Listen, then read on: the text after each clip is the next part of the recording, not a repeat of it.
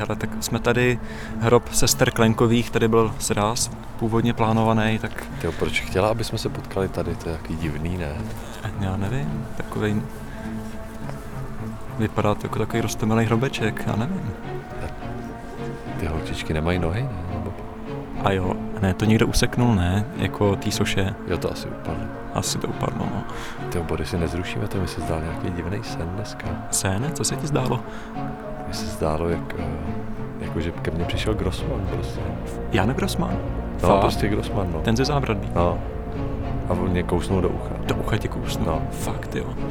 Ty jo, to je zajímavý. Třeba ve střední Africe různý kmeny se koušou do ucha, když chtějí získat sílu z toho druhého člověka. Fakt. Mhm. Ty brďo. Mně pak přišlo, že mi tak jako by vycucnul mozek v tom snu, nebo něco takového. To přesně dělají, no, šamani. Hm. Hele, ona už jde. A, hele, tak to nebude brušit, ne? No, tak ne, tak to nebude. Vážení posluchači, my vás vítáme u dalšího dílu Úrodné půdy. Eh, Dnes se projdeme s Kateřinou Konečnou po Oršanském hřbitově. Ahoj Kateřino, díky, že jsi za náma přišla. Já taky děkuji za pozvání. Ahoj Petře, ahoj Borisy. Tak co to je za hrob, u kterého teď jsme? Je to hrobeček sester Klenkových. Původně ten náhrobek byl tady kousek eh, od nás u svatého Rocha, ale tam už ten hřbitov byl zrušen, tak se náhrobek přesunul sem. A ty sošky těch holčiček, eh, ty nožičky nemají schválně, protože oni zemřeli na začátku 19. století, eh, protože je srazil vůz a přijeli nohy. Oni na místě zemřeli. Takže sochař je vlastně zhotovil přímo v té Přesně tak. posmrtné není to, pozici. Není to chtěné torzo, Mhm. bylo to už takhle původně zamýšleno. A my se můžeme rovnou vydat dál k hrobům českých herců a divadelníků, které a kteří už na nás čekají.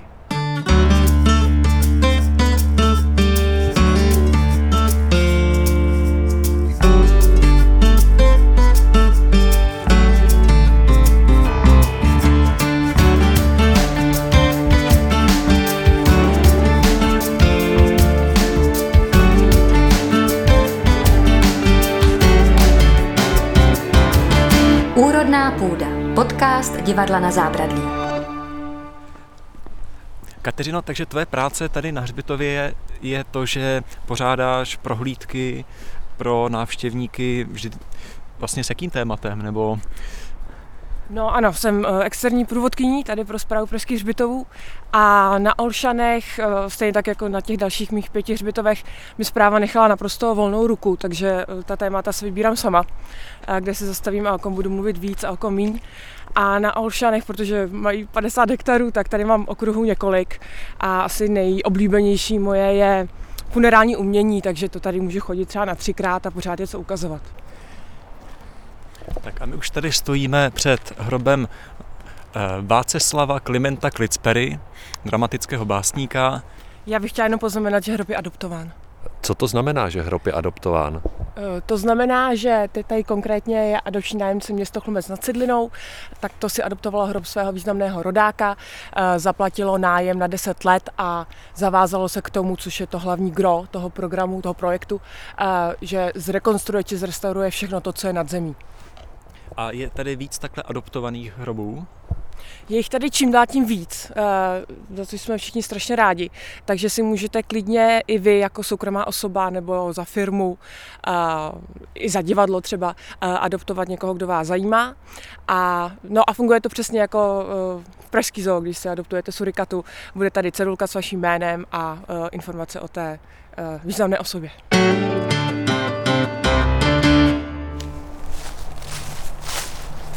Jinak tady všude pod námi by měly být uh, ostatky. Odhaduje se, že na celých ošenských hřbitovech je asi 2 miliony lidských ostatků pohřbeno. To přesné číslo už se samozřejmě nikdy nezjistí, ale i takhle jsou z toho lidi občas perplex. Takže my teď, když jdeme po trávníku, tak pod námi jsou ostatky bez náhrobků. Tak. Je to tak? Ano.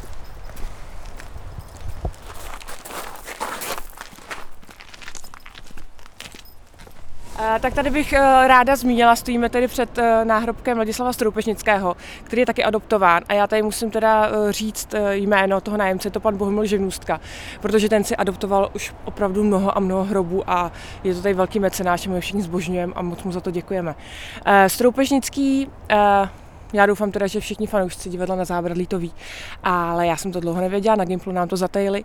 Eh, Stroupežnický byl ovlivněn tragickou událostí, která se mu udála, když mu bylo 17, v roce 1867, kdy měl číhat v noci, hlídat pole a s puškou samozřejmě a vystřelil na domělého pytláka. Teď se rozcházejí ty verze, jestli ho zastřelil nebo postřelil, to je vlastně celkem jedno. Každopádně v tom šoku měl tu pušku obrátit uh, proti sobě, chtěl se hned zabít na místě, ale nepovedlo se to a ta kulka mu uh, rozdrtila jazyk, zničila horní i dolní čelist a nos. Takže on pak uh, rok se léčil, získal voskový nos a zlaté patro a zlaté zuby, ale stejně uh, samozřejmě měl ten obličej navždy znetvořený a to taky ovlivnilo jeho ženské role v dramatech, protože on žil velice osamělým životem a bylo pro něj velice nejednoduché napsat srozumitelně ženskou postavu. Ale pak se oženil, ale až po dlouhé době se oženil. Takže to dobře dopadlo. A jakým způsobem ta absence čelisti ovlivnila jeho uh, psaní ženských rolí? Já jsem to ještě nepostřehnul úplně. Ty nepotřebuješ čelist, když jsi se ženou. Jo, takhle. Co?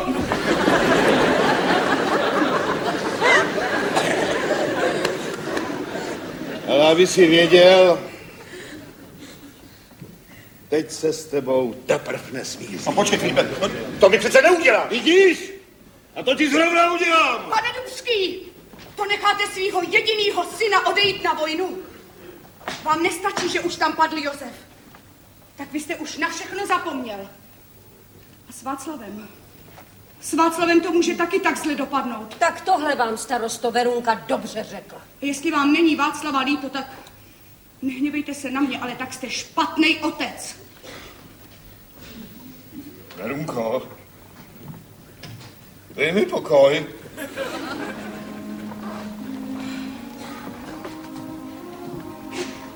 Tatínku, já vás moc prosím. Filipe, ty už nemáš kouska citu v těle.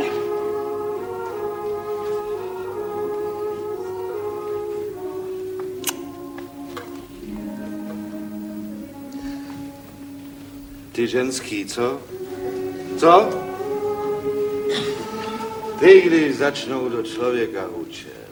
Je, yeah, je. Yeah. Tak běž. Že vzkazuju, aby se vrátil. Děkuju vám. Moc krát vám děkuju. Václave! Vrať se našich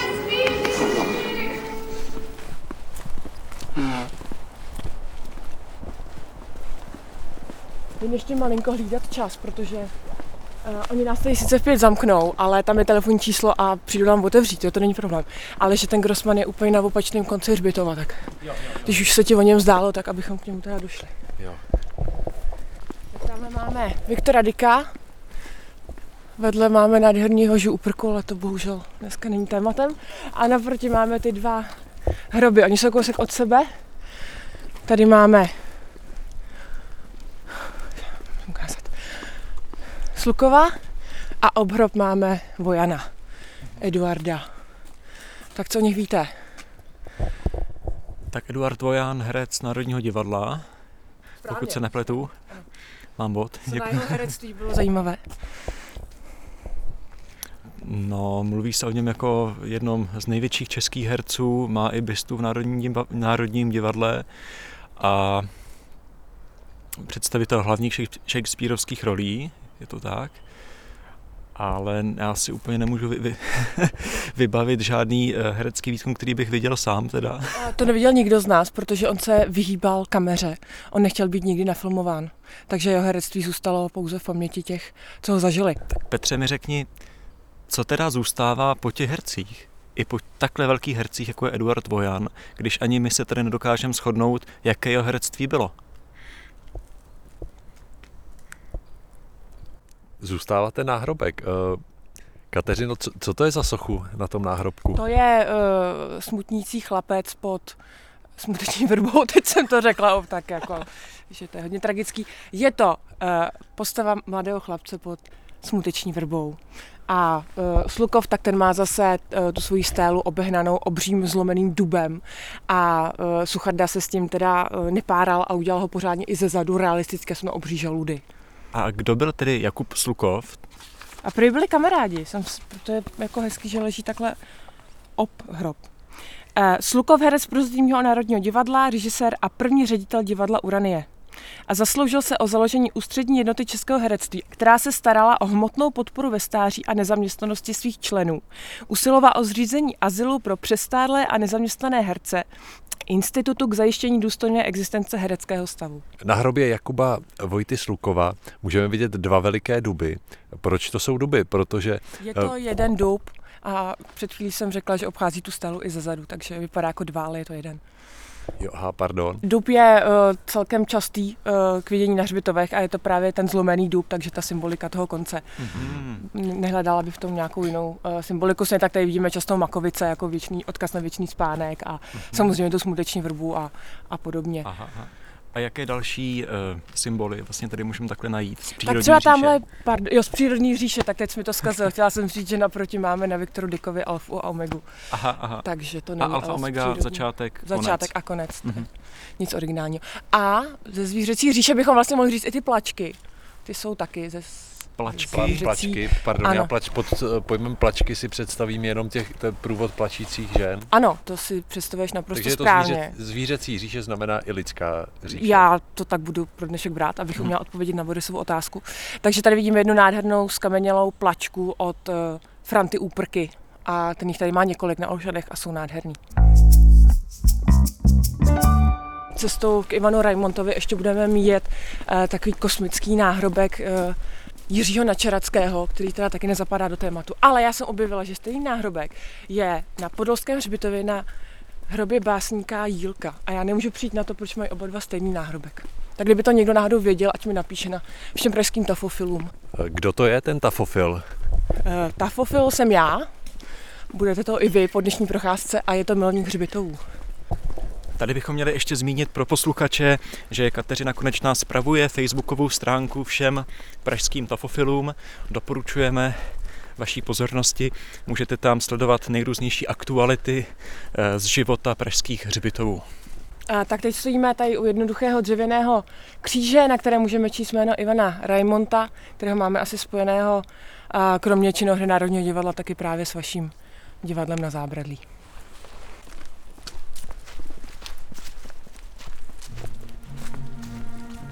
Se vůbec nekocháte, jak je to tady nádherný, já jsem s toho úplně vyřízený. jsem tady dneska udělala asi 40 fotek. Já teda se kochám, ale zároveň mám pocit, že se kromě toho, že se kochám, že se i trochu motám. Já už bych vůbec nenašel cestu ven. Padla tma, taky... Budete mi muset věřit. Petře, mně se zdá, že zase za náma někdo jde. Slyšíš to taky? Ale to je pořád ten zahradník. Ale to není zahradník. Mám pocit, že mi je pověrný. Má hrábě v ruce. Hrábě? Mně spíš přijde, že má v ruce propisku a scénář. To je ale obrovská propiska, Borisy. Ne, to totiž to jsou hrábě, kde místo hrotu jsou propisky. Aby mohl škrtnout. Kateřino, jak ses dostala k práci průvodkyně na hřbitově?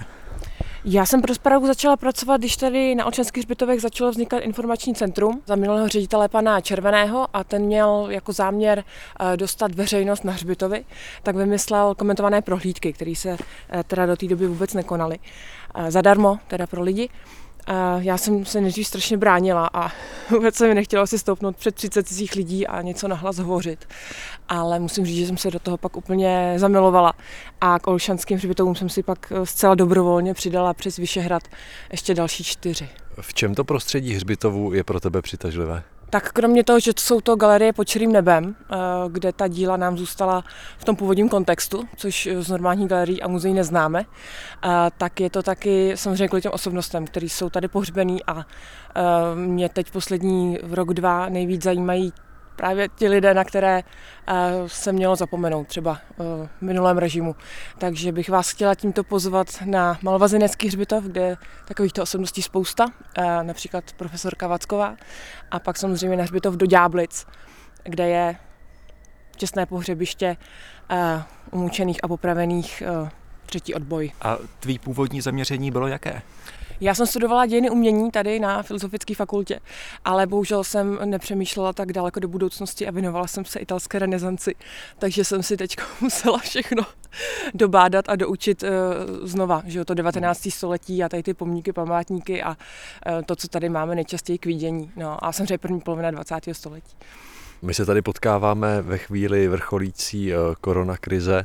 Myslíš, že téma smrti je ve veřejném prostoru v Čechách eh, dostatečně komunikovaný, traktovaný? Ne. Eh, bohužel si myslím, že není.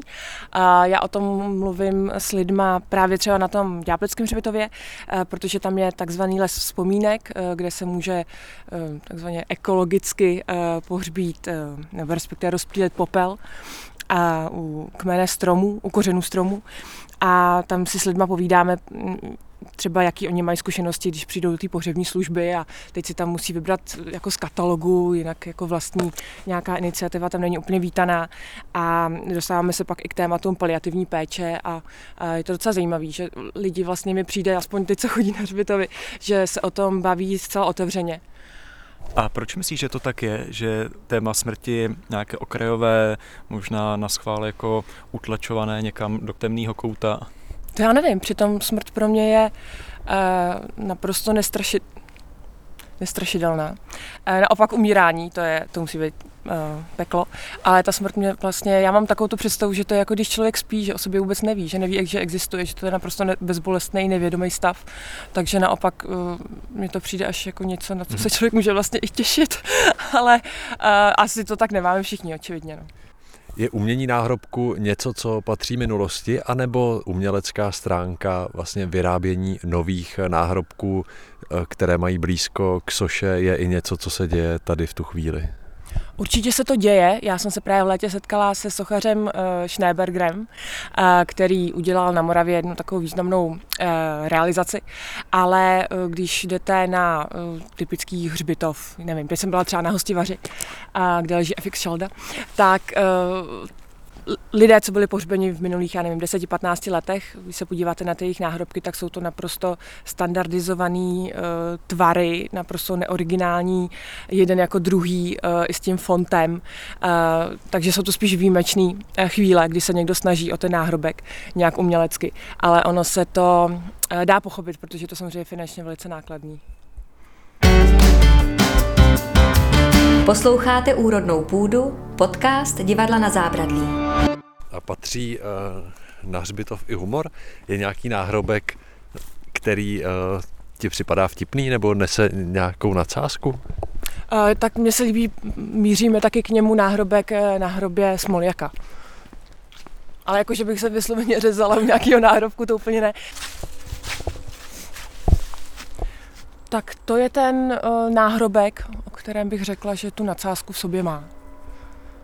Protože tady může ležet buď Smoljak nebo Einstein. Halo, kdo tam? Já vás pořád nevidím. Kde jste? Aha, to jste vy, vítám vás. Chvilku počkejte, hned jsem dole. Já půjdu napřed. Tady mi slunce ohřívá vodu. Zadarmo. Tím se sprchuju. Tady nebydlím. Dáme si kávu? Tím plaším ptáky a veverky.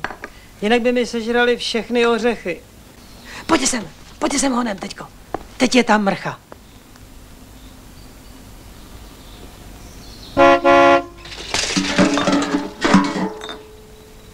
Viděl jste, jak vystřelila?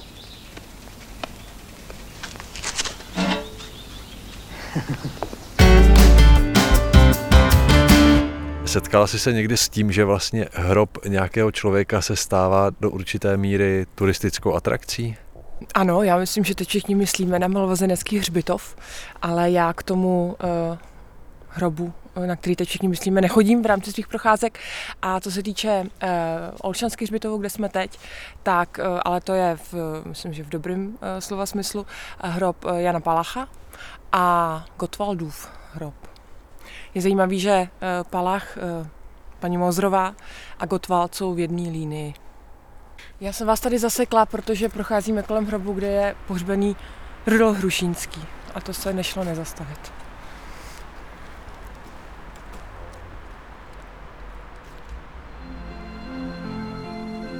Přesmutná úloha mě postihla.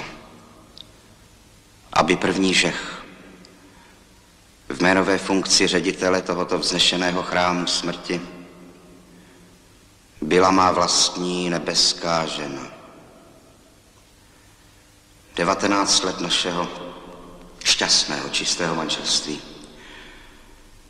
zakončila její tragická smrt. Je však pravda, že smrt může být i veliké dobro. Veliké dobro tenkrát, když nás ušetří velikého trápení.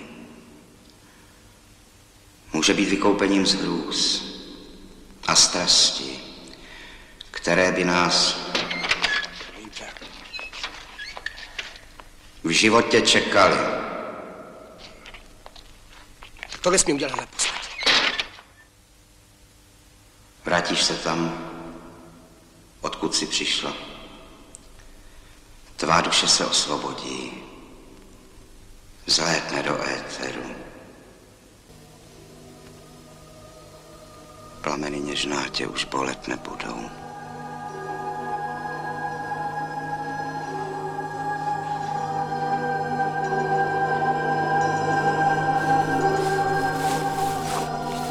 Dostaneme k velmi vyhledávanému hrobu Voskovce a Vericha, tak jsem vás tady uh, donutila jít do hlubokého lesa k Jaroslavu Ješkovi, protože oni jsou takhle kousíček od sebe. On sice zemřel, jak víme, v Americe, ale ty ostatky pak byly převezeny sem, takže jsou kolegové všichni takhle na blízku si.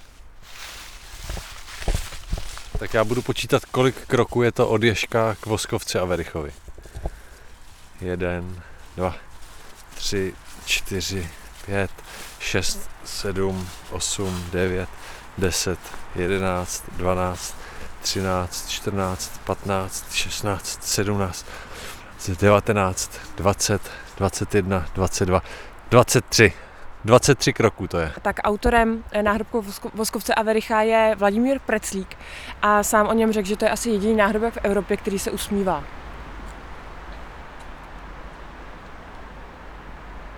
Ten hrobař tady špatně zametá. Listí tu hníje, cítíte? Hmm. Kupy jehličí, cítíte? Mm. Leží tu lepka, cítíte? Mm-mm. Leží tu lepka jako z Hamleta. Snad je to ochotníka. Roli tu cvičí. to není Hamletova lepka. Proč? Čelo je nízký, jouský.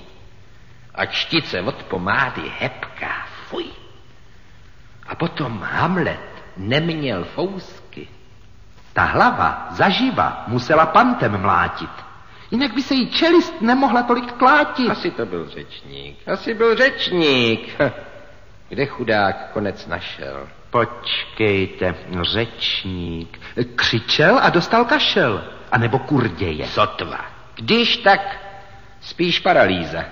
V téhleté lepce byla zhoubná hlíza. Uhum, uhum, uhum. To je ono. Hlíza nebo nádor. Zkrátka na mozku nežit. Snad to byl zločinec a nemohl zločin přežít. To bych se divil, ačkoliv počkat. Ouha, v čele je díra, z díry něco čouhá. Toť kulka z ručnice a na ní jsou dvě slova, ano, toť epitaf vyrytý do olova. Co pak lze epitaf vyjádřit dvěma slovy? Lze. Tady čtěte sám. Evropa Adolfovi.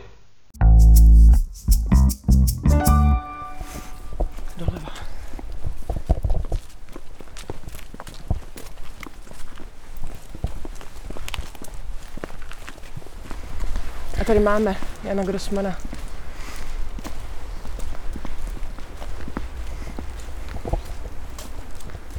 Jo, tady už ho vidím. A to je hrozně zvláštní náhrobek. To vypadá jako... Já ani nedokážu popsat, jak to vypadá. Je porostlý mechem. A ani ten, ten kámen, já ani nevím, jako jestli to nějaký ne, ne, nedotesaný balvan schválně, jenom přes tu strašnou vůkol tmu nevidím ten tvar. Třeba to není kámen, mám pocit. Vidíš to tam Tak. taky? Zapalíme svíčku? Zapálíme svíčku. Máte svíčku? Jo, jo.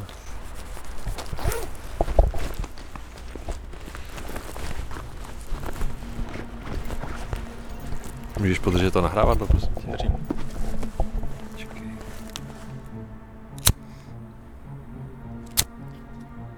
To nechce chytnout vůbec.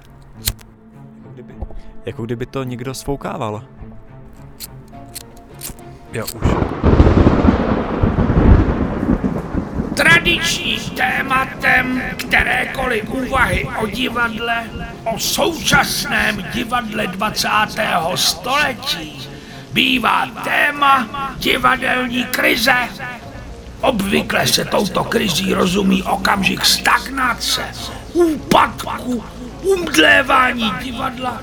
Někdy se tomu správně rozumí jako momentu zvratu, v němž se střetávají protichůdné síly a divadlo se vydává z předešlé cesty na cestu novou. Tyto momenty, důležité samozřejmě pro každý umělecký druh, jsou v divadelní historii důležitější nebo aspoň viditelnější než v jiných uměleckých oblastech. Kdybychom probírali téma divadelní krize soustavně, došli bychom k závěru, že divadlo je vlastně v krizi pořád. A na tomto závěru něco je. Já už musím být Borisy. A kam chceš chodit? Tak to dohraj sám ten rozhovor. Je něco do toho vlítlo. Počkej Petře, já tě nevidím, kde seš?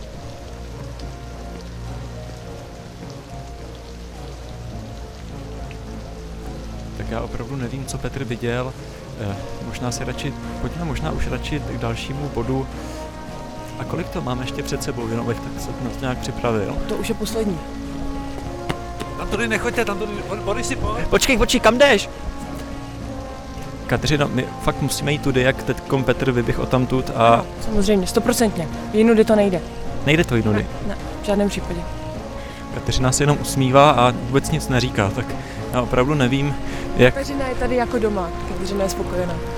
Aha, tak Kateřina je tady doma. Jestli ona tady nemá náhodou taky nějaký hrob. tak Kateřina, já bych se tě teď zeptal... Halo? Halo? Halo? Kateřino? Kateřino? Petře? Halo? Kde to jsem? Proč jsem zase u hrobu Jana Grossmana? Jak jsem se tady ocitnul, když jsme šli, jsem šel doleva, doprava. Tady může být zase u hrobu Jana Grossmana? A ten kámen, to není kámen.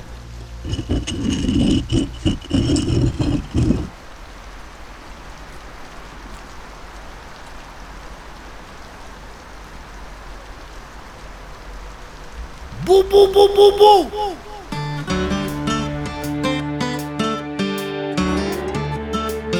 Poslouchali jste Úrodnou půdu. Stávej se Mínko Holalka, bude z tebe fialka.